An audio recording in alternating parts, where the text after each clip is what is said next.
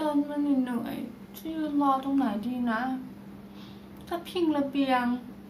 ก็จะขวางทางเดิน แล้วก็จะโดนแซงคิวด้วยอะ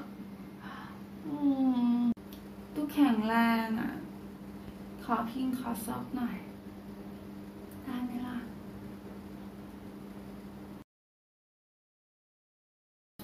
สวัสดีค่ะ ยินดีต้อนรับทุกคนเข้าสู่รายการรถไฟ Journal รายการที่สายอะจะมาเล่าเรื่องรถไฟทุกคนได้ฟังกันแบบ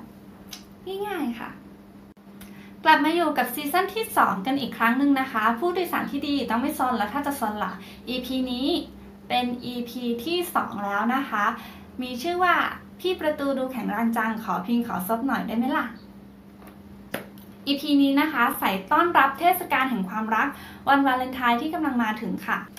EP นี้นะคะจัดว่าเป็น EP แรกในเดือนแห่งความรักเลย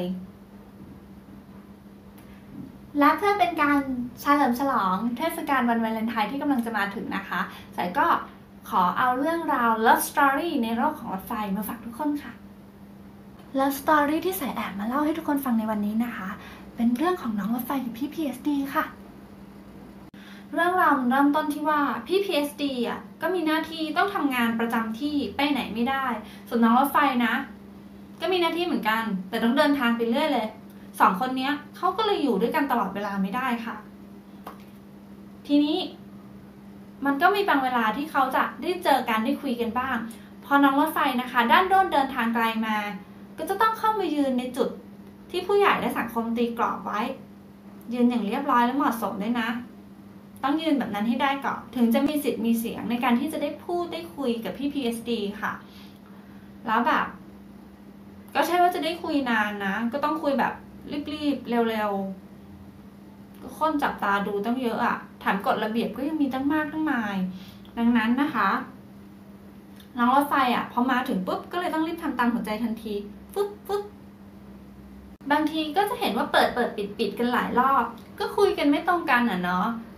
มันก็เลยเปิดไม่ได้ ก็ต้องปรับจูนให้ช่องหัวใจอะมันตรงกันก่อน พอช่องหัวใจอะตรงกัน ปรับจูนหัวใจตรงกันแล้ว ก็จะเปิดใจพร้อมกันได้ไงล่ะ นี่แหละค่ะ ก็เป็นเรื่องราวของ love story ระหว่างรถไฟแล้วก็พี่ PSC แล้วไงอะคะห่วงเหรอคะ ขอพิงขอซบหน่อย ไม่ได้หรอคะ เป็นมือที่สามมันก็ไม่ค่อยดีอะนะ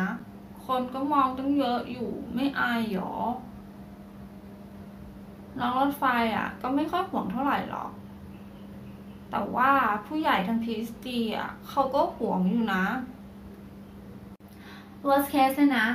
ในกรณีที่พี่ PSD เขาเสียการทรงตัวร่างแย่ขึ้นมาเนี่ย แค่เราไม่ไปพิงอะ ก็แย่แล้วอะ แล้วถ้าไปพิงอะ อือหือแล้วมันก็อาจจะมีในกรณีที่พี่ PSD เขาเกิดอาการวิงวิง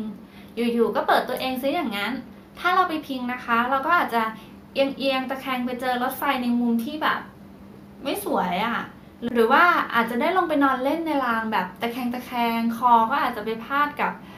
แนวไฟฟ้าแรงสูงอะไรอย่างเงี้ย นั่นก็คือสาเหตุที่ว่าทำไมเราไม่ควรจะไปพิงพี่ PSD เขานะคะ อันนี้นะคะก็ยังไม่นับ เรื่องแบบว่าสภาพของรางที่มันจะมีปูนมีเหล็กเป็นบางส่วน ก็แบบโอ้โหคือ คือลองคิดสภาพว่าถ้าเราตกลงไปนะ มันจะแบบพังขนาดไหน ทีนี้ถ้าตอนปกติล่ะ ถ้าตอนที่น้องรถไฟกับพี่ PSD เขาจะเปิดประตูพร้อมกันแล้วแต่เองไปพิงอยู่นะ แต่เองก็จะเซถลาไปชนคนหรือชนรถเข็นหรือชนอะไรที่มันแข็งๆ เพราะคนในก็จะออกคนนอกก็จะเข้า แต่เองก็อาจจะแบบเซถลาหรือขาถลายลงไประหว่างช่องว่างระหว่างชานชาลาค่ะกับรถไฟก็ได้ ซึ่งถ้าคนเห็นเร็วแต่ก็เจ็บน้อย ถ้าคนเห็นช้าหรือไม่เห็นเนี่ยก็จะเจ็บหนักหน่อย ทีนี้ถ้าในตอนจะปิดละพิงได้หรือยัง คือสายว่าอย่าไปอยู่ใกล้เขาเลยดีกว่า ก็คืออยู่ในเส้นที่เขากำหนดให้จะเหมาะสมที่สุดนะคะ เพราะว่า เวลาที่เขาจะปิดเนี่ยก็อาจจะเกิดหนีบเนื้อหนีบตัวหนีบเสื้อหนีบผ้าได้ มันก็มันก็เจ็บอยู่เนาะอืม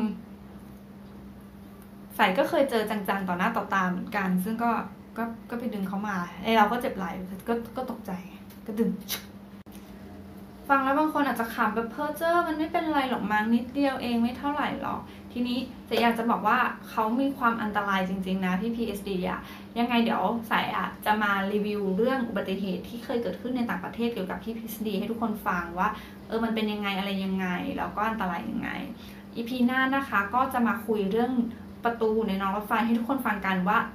พิงได้ไหมซบได้เปล่าพี่พีสตีเขาห่วงหรือเปล่าอะไรอย่างเงี้ยสำหรับ EP นี้นะคะก็ ขอจบเพียงเท่านี้ค่ะ ใครยังไม่ได้ subscribe ก็อย่าลืมนะ ไปกดตรงนี้ แล้วก็ไป follow ที่ Facebook Page กันด้วยล่ะ จะได้ไม่พลาด EP หน้า แล้วก็อยู่ด้วยกันนะคะอ๋อขอไลค์ ขอแชร์ ขอมเมนต์ด้วยเนาะ